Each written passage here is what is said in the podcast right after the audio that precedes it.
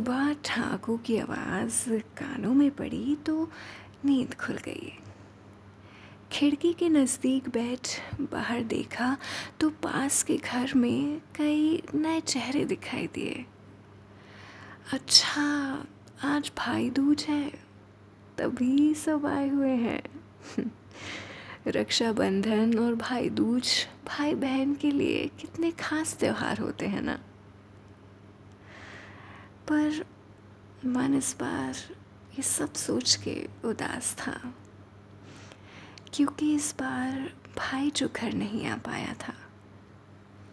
सोचा था पिछली बार साथ नहीं थे तो शायद कैसे भी इस बार तो वो मेरे साथ हो। इससे अच्छा तो बचपन था। जब तक स्कूल में थे, एक शहर में थे, तब तक तो हर त्यौहार साथ में बीतता था। लेकिन जब से बड़े हुए हैं, हमारे शहर अलग हुए हैं, तब से ये त्यौहार ऐसी सोच में निकलते हैं कि क्या हम साथ इन त्योहारों को मना पाएँगे। तभी याद आया कि कैसे भाई बचपन में कहा करता था कि मैं कहीं भी हूँ, लेकिन रक्षाबंधन और भाई दूज पर तेरे पास ही आऊँगा।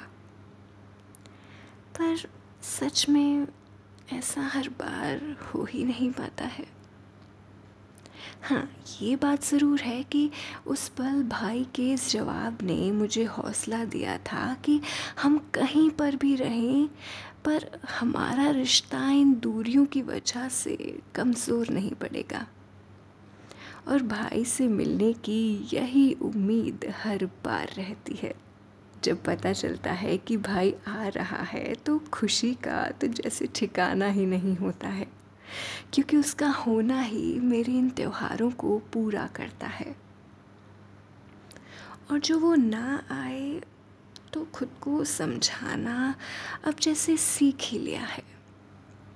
फिर तो वीडियो कॉल करके ही मनाते हैं इन त्योहारों को।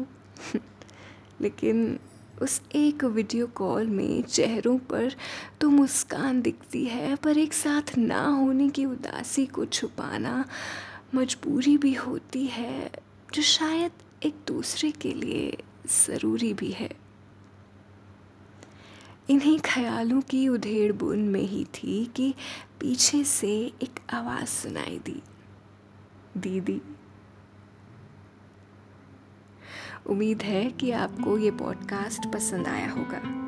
इसी तरह आगे भी जुड़े रहें, ख्यालों की उधेड़ बुन से और सुनते रहें, मेरे, यानी रिया चौबे के साथ हमारा वो एक ख्याल।